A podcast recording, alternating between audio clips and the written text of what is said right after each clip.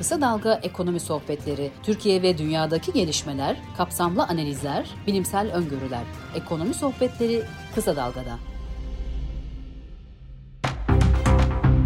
Ekonomi sohbetlerinden merhaba. Hem dünya hem Türkiye ekonomisi açısından yoğun bir hafta yaşadık geçtiğimiz hafta. ABD'den beklenen faiz kararı açıklandı ve beklendiği gibi FED faizleri 75 bas puan arttırdı. Aynı hafta içerisinde ABD büyüme rakamları da geldi. Beklentiler 0.5 büyüme yönündeyken aslında bunun aksi olacak şekilde neredeyse %1'e yakın 0.9'luk bir küçülme geldi. Ekonomistlere göre ABD'de teknik resesyon başlamış durumda. Türkiye ekonomisinde ise Merkez Bankası enflasyona dönük beklentilerini güncelledi.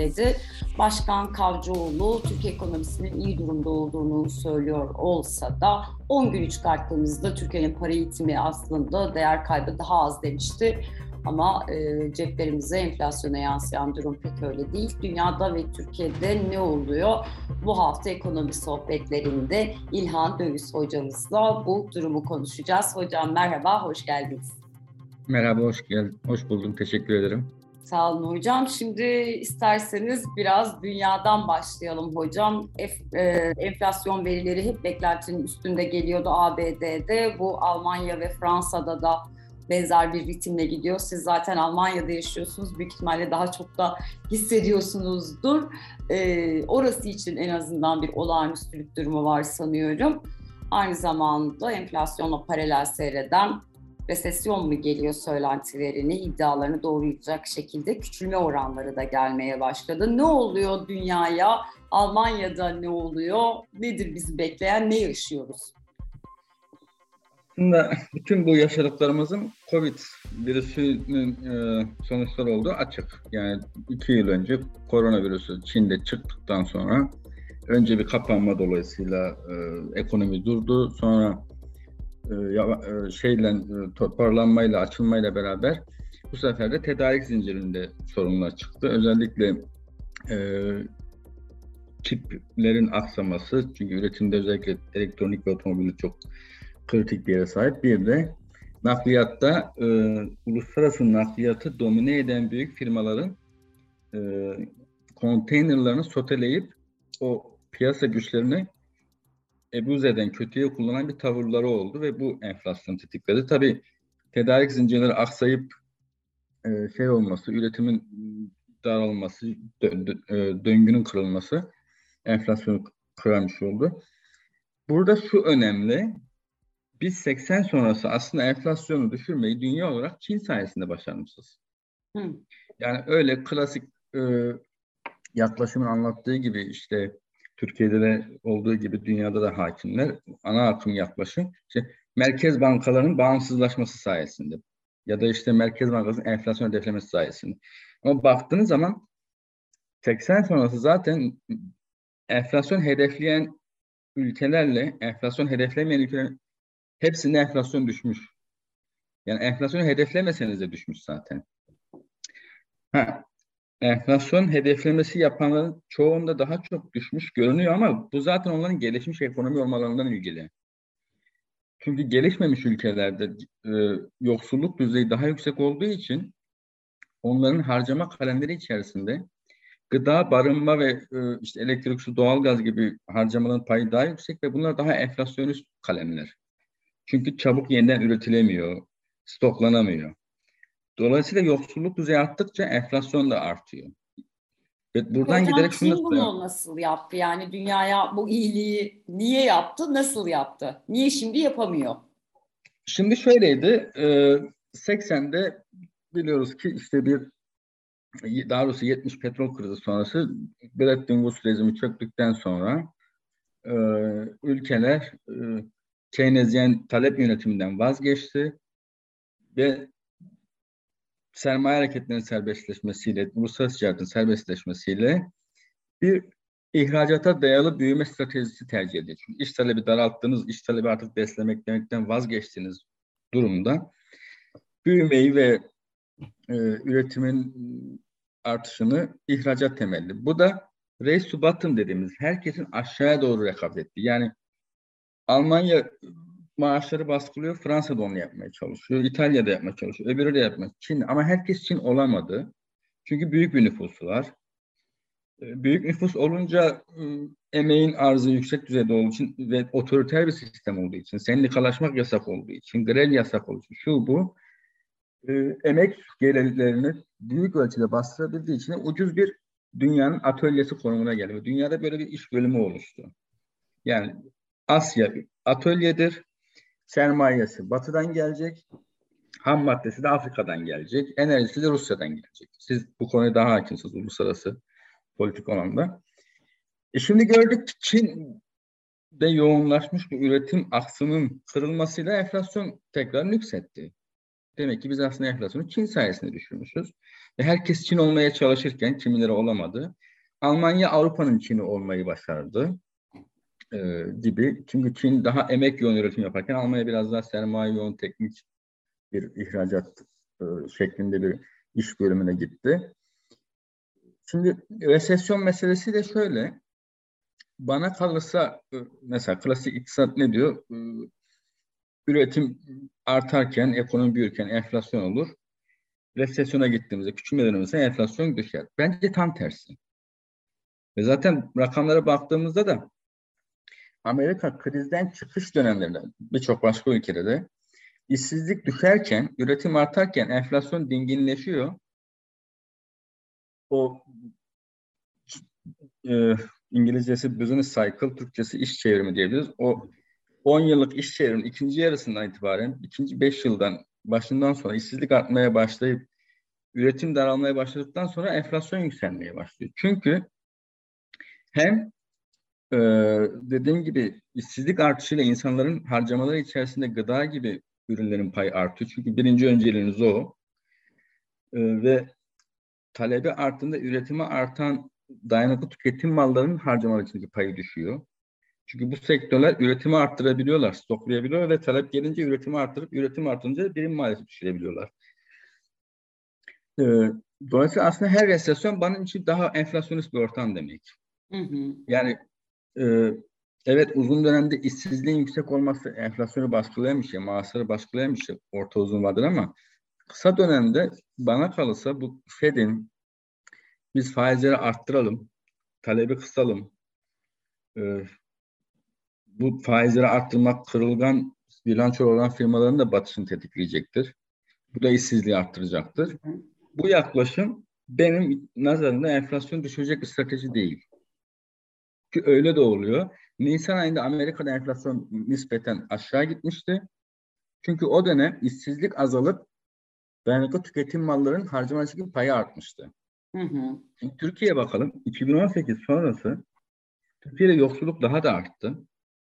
Harcamalar içerisinde gıdanın payı daha arttı ve enflasyon da daha da arttı.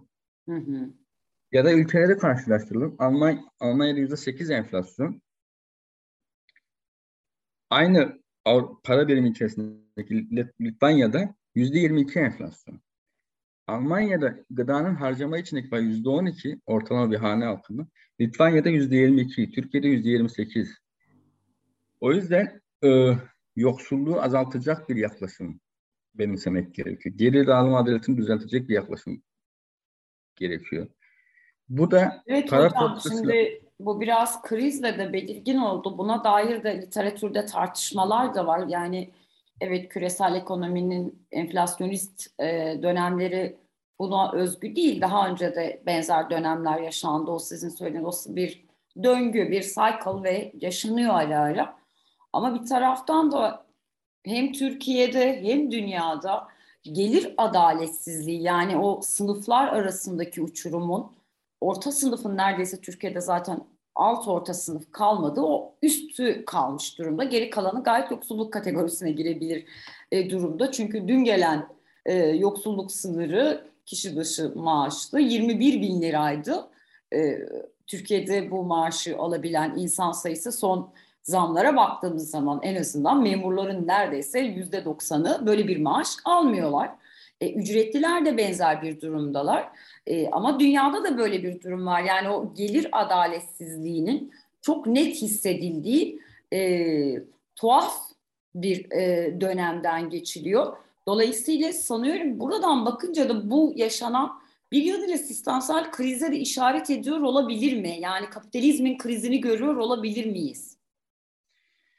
Ee, ya büyük ölçüde evet. Ee, kapitalizmin kendi içinde zaten krize teşne bir sistem. Çünkü öncelikle e, eğer devlet sosyal bir devlet tarafından regüle edilip e, önü alınmazsa eşitsizlikleri arttırmaya yönelik bir şey ve eşitsizlik de istikrarsızlığı besleyen bir faktör. İkincisi de e, ekonominin büyümeye başladığı dönemde yöneticiler geçmişi birkaç yıl öncesini unutup aşırı özgüvene kapılıp kapasitelerin üzerinde borçlanmaya giderler. E, ve bu da süreç içerisinde onların bilançolarını kırılganlaştırıp ani sert bir faiz artışı ya da ani sert bir e, talep düşüşünde iflasları tetikler. Devletin burada yapacağı bu e, sarkaçların düzeylerini, frekansın düzeylerini düşürtmek. Yani normları firmaların, e, finansal karar alıcıların normlarını, hedeflerini tanımlamalarına yardımcı olmak ve aşırıya kaçmamalarını sağlamak. Yani bir varlık balonu yaratmamak, e, işte gelir dağılımında, işsizlikte ve gibi e, kapasite kullanım oranlarında minimumla maksimum arasındaki oranları daraltarak bir istikrar sağlamak ve bu yönde aktörleri yönlendirmek. E, dolayısıyla evet bir kapitalizm içi bir kriz ama e, kapitalizme Marksistlerin iddia ettiği gibi sorgulatacak bir kriz olduğunu sanmıyorum. Yani e, Marksist yaklaşımdaki meslektaşlar e, her krize aha, kapitalizmin krizi ve sonu diye yaklaşıp şey yapıyorlar ama kapitalizm bu krizin üstesinden gelmekte e, maharetli bir e, sistem. E, fakat şu var, e, benim daha çok dert ettiğim bu iktisat politikaları da bu kapitalizm içi çatışmalardan azade değil. Hı hı. Yani nötr, herkesi kesen, objektif bir iktisat politikası yok. Yani FED bugün faiz arttırırken aslında baktığı şey maaş artışları. Yani FED'in faizlerine bakın bir de maaş artışlarına bakın. Maaş arttığı zaman FED hemen faiz artışına gidiyor. Hı hı. E, bu konuda başka çalışmalar da var. FED'in iktisat politikasında temel önceliklerden bir tanesi büyük bankalar ve büyük finansal kurumlar. Zaten network analizi de gösteriyor ki ya eskiden FED'de çalışmış, şimdi o büyük firmaların birinde çalışıyor ya da eskiden orada çalışmış, şimdi FED'de çalışıyor vesaire.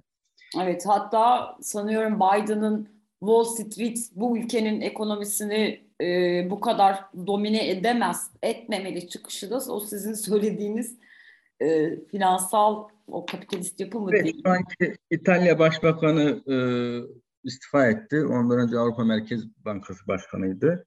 İsmini şu an hatırlamıyorum. Larigi. Evet, e, o eski bir Goldman Sachs çalışanı. E, hani tamam, elbette ki eski çalıştığı kurumla yapısal bir bağ olacak daha değil ama bu bir zihniyeti ima ediyor. Tabii o düşünce zemini nasıl baktıklarını evet, yani reaksiyonlarını krizinden yani, de batmak için çok büyükler istisnasını görmüştük devletin evet, yani nasıl seferber olduğunu. Bir şey söylemiyorum. Hani insanlar burada gizli kapaklı ilişkiler var. Dünyayı yedi Yahudi yani aile yönetiyor. Öyle bir şey değil. Ama bir güç ilişkiler bir zihniyet var. Tabii. Kavramları bu zihniyetiniz sizin kavramları, olguları ve onların arasındaki ilişkileri nasıl yaklaştığınızı ele verir, belirler. Evet. Ee, önceliklerinizi tanımlar. Ee, örneğin e, mesela Şimdi dün bir haber vardı. Ee, bir faiz vergisi tartışılıyor Amerika'da. Faiz gelirine bir vergi koymak. İşte hedge fonlar, özel emeklilik fonları hepsi tepki gösterdi. İşte bu böyle şöyle yapar. Ee, ama işte Türkiye'de de yaşıyoruz. Asgari ücret artışına bu popülisttir, bu enflasyon yaratır. Ee, kurumlar vergisini arttırmak ekonomiyi batırır. Hiçbirinin gerçeklik bağı yok aslında.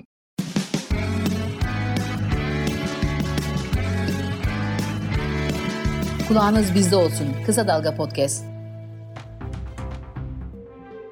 Bu duruma baktık dedik ki bazen o koltuklarda oturan insanların arka planları, daha önce çalıştıkları kurumlar, bu onların lobi faaliyetlerini yürüttükleri ya da tırnak içerisinde onların adamı oldukları anlamına gelmiyor ama zihinsel bakış haritaları açısından bize bir şey söylüyor. Biraz merceği bizim ülkemize çekelim. Bizde durum nasıl? Bizde ne söylüyor bu durum? Yani o haritalandırmaya baktığımız zaman örnek veriyorum şu anki e, evet. bakanımız Bakan Mebati ya da Merkez Bankası Başkanımız. Şimdi bu klasik yaklaşıma ait olan oranın içinden ekonomiye bakan, işte kurumlar vergisi arttıracağına itiraz edip vergilerin silinmesine itiraz etmeyen, hı hı. maaş artışına itiraz edip karların aşırı şişmesine itiraz etmeyen yaklaşım AKP'yi şu an ya da hükümetin politikasını heterodoks olmakla itham ediyor. Evet bunu çok sık duyuyoruz. Evet Nebati de öyle bir şey söylüyor. Aslında bu bir kılıf. Yani nasıl ki e, hükümet 2020'lerde 128 milyar dolar satıp kuru 6.85'e sabitlemeye çalışıp sonra beceremeyince biz rekabetçi kura geçtik deyip ona kılıf uyduruyorsa ben zaten düşecektiğime geldi yani. Nasrettin evet. Hoca'nın. Aynen. Şimdi bu beceremediği politik e, kompozisyona da isim takmaya çalışıyor. Ama heterodoks yaklaşımla alakası yok. Ve onlar hala ortodoks yaklaşımın temel varsayımları içinde hareket ediyorlar. Yani mesela heterodoks yaklaşım içinde bütçe açığı kötü bir şey değildir. Denk bütçeye biz karşıyız. Ee, kredi mevduattan verilmez vesaire. Ama e, faizler Merkez Bankası tarafından belirlenir, piyasada belirlenir. Bir sürü teknik tartışma var. Nebati ve ekibi bunlara inanıyor. Nebati Hı. ve ekibi hala ortodoks ama yani onların yaptığı hatalar ortodoks paradigma içinden hatalar. Hı hı. Bir, e, ve onlar şunu demiyor. Biz geri dağılımını düzeltelim, yeniden bölüşüm yapalım. Böyle bir yaklaşımları yok. Hükümetin önceliği şu anda inşaat sektörü.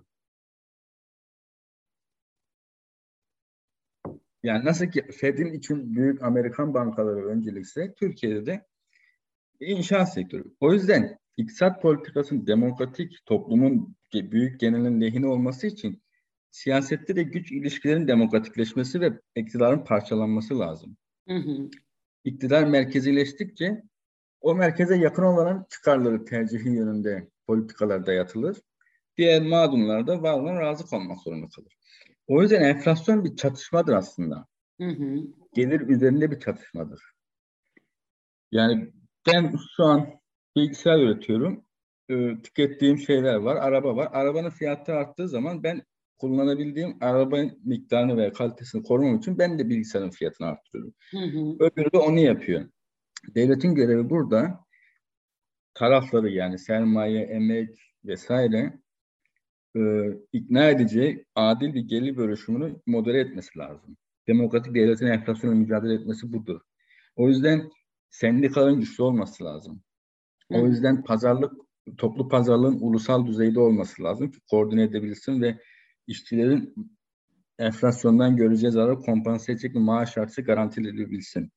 Bunlar eksik kalınca yani yüzde sekiz sendikalılık oranıyla yüzde yedi toplu pazarlık kapsam oranıyla Türkiye enflasyonla mücadele de edemez.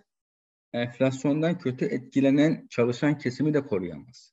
Ki bu yüzde sekiz dediğimiz sendikal oran içerisinde bazı sendikalar var ki iktidardan bile daha mahirler iktidarı yani asgari ücret tartışmalarında da bunu gördük. Yani hak aramada bir, bir sıkıntı da yaratıyorlar yani hani o tırnak içerisinde sarı sendika dedikleri bir mevhumla da karşı karşıyayız Türkiye'de. 2017 idi galiba ya da 18 bir sendika, e, kamu sendikası hükümete yakın.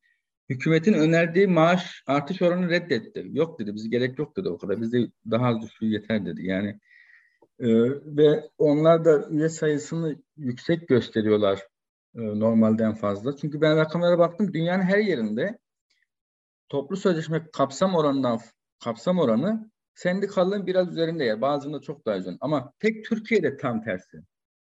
Evet. %8'e %7 galiba değil mi? Evet. Yani bir iki puan fark var. Yani demek ki sendika üyelerine kapsam oranı aldırtamıyor. Evet. Yani ama zaten sendikal başkanlarının bir süre sonra milletvekili olmak için yarıştığı bir e, ülkeden bahsediyor. Evet, yani bu Türkiye'de sorunu bu. İktidar yani, partisine has bir şey değil yani bunu muhalefet partisi içerisinde de görüyoruz yani işte harcamalarıyla gündemlere geliyorlar. E, bu yıl Türkiye'de geçtiğimiz kış gördüğümüz grevlerde sendikalardan ziyade yani küçük bazı sendikaların sesini çok duyuyorduk. E, Umut Sen gibi e, şu an benim aklıma gelen ya da tekstil işçileri gibi. Ama hani birkaç sendika dışında işçilerin kendi iradeleriyle alanlara indiği, meydana greve gitmeye çalıştıklarını gördük. Toplumsal destekle hatta bir noktada e, insanca yaşama taleplerinin bir kısmını alabildiler. Aklıma bu anlamda Migros işçileri geliyor örneğin. Peki hocam şimdi son olarak şunu merak ediyorum. Evet bu böyle yani hani o sendikal yapıda böyle e, söyledik zaten e, ekonomi bakanımız neticede bir firmalar sahibi bir isimdi. Bu koltuğa gelmeden önce tabii bürokratik bir tarafı da var. Kendisinin doktorası da var. E, niteliğini, değerini hani şey yapmak benim haddim değil ama yani hani bir arka planı bilinerek seçildi, getirildi buraya uygun görüldü. O da zaten sürekli teşekkürleriyle bunu iletiyor. Ee, yani ne olacak peki? Bizi ne bekliyor? Ne ee, yapacağız yani? Hani Türkiye'yi Merkez Bankası dedi ki önce yüzde 40 e, küsürde açıklamış aldığı enflasyonu hiç söylememiş gibi yüzde 60'a çekti. Ne yapacak yani toplum ne yapmalı? Buradan çıkışımız ne? Evet güzel soru. Toplum ne yapmalı? Ben de zaten genelde çözümü ve asıl analizin merkezine toplumu koyuyorum.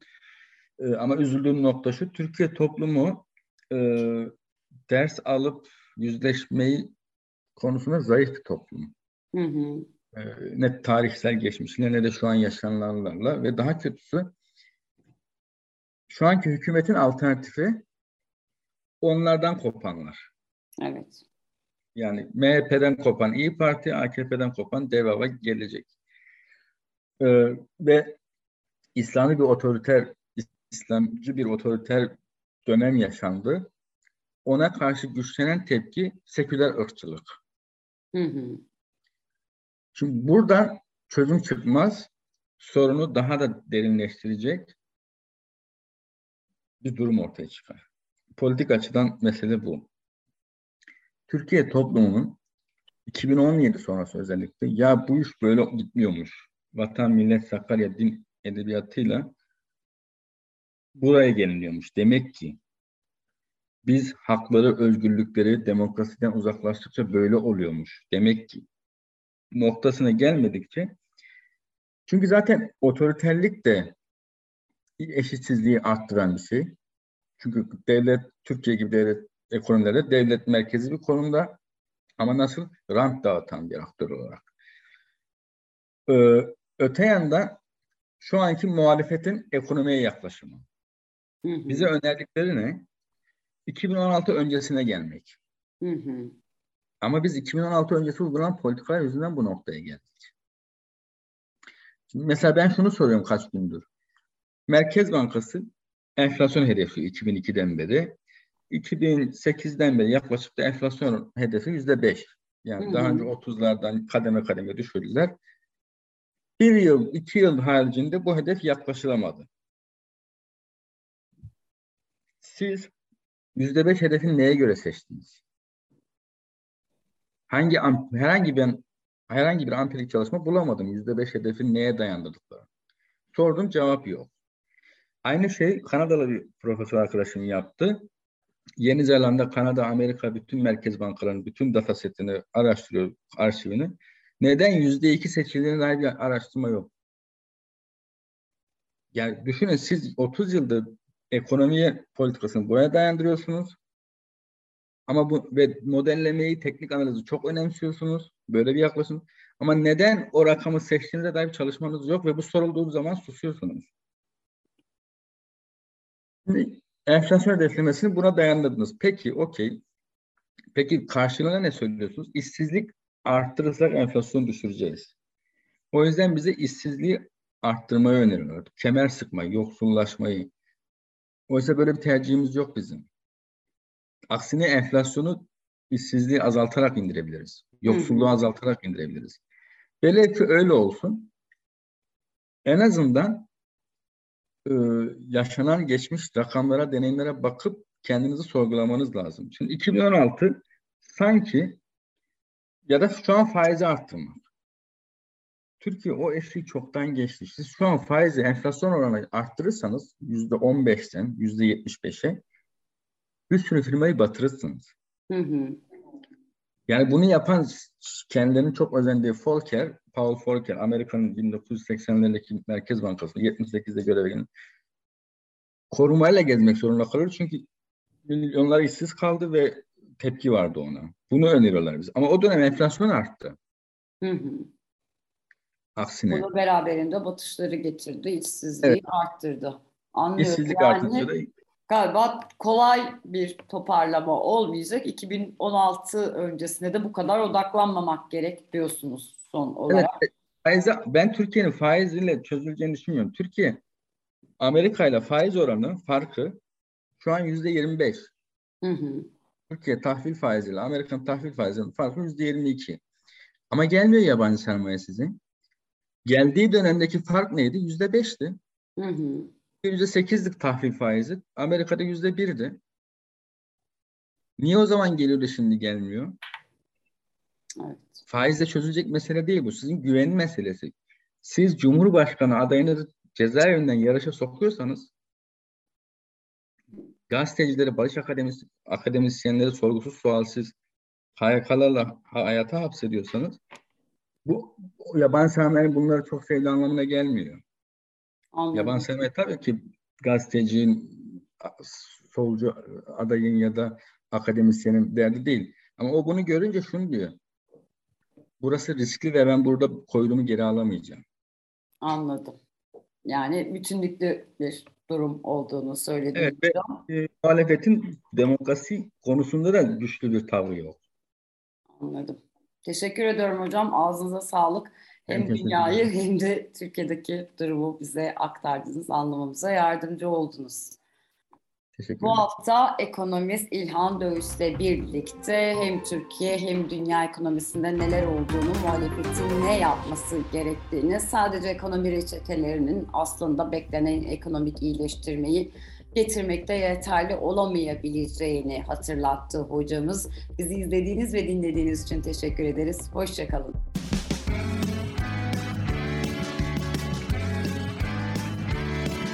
Kulağınız bizde olsun. Kısa Dalga Podcast.